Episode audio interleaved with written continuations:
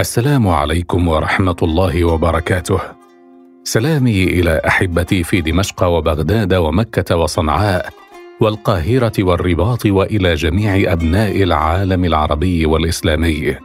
مضى زمن طويل على آخر حديث لي معكم عبر إذاعة المدينة. مرت السنون وتعاقبت الأيام وأقبلت مواسم العبادة وأدبرت. ثم ها أنا ألتقيكم مجددا.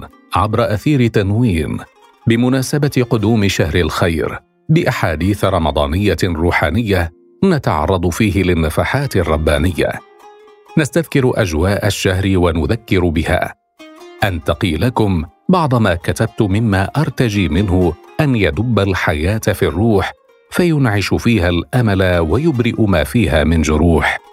أحدثكم عن فضل هذا الشهر المبارك وعما فيه من عبادات جليلة وعادات غريبة وأخرى جميلة. عن جمال أجواء رمضان في الأقطار والأمصار التي عشت أو نزلت بها. وعن أشياء أخرى تأتيكم في أحاديثنا المتنوعة خلال أيام الشهر الكريم. بارك الله لكم في أعماركم وأوقاتكم وأيام الشهر الفضيل وأعانكم فيه على الصيام والقيام. وغض البصر وحفظ اللسان. والسلام.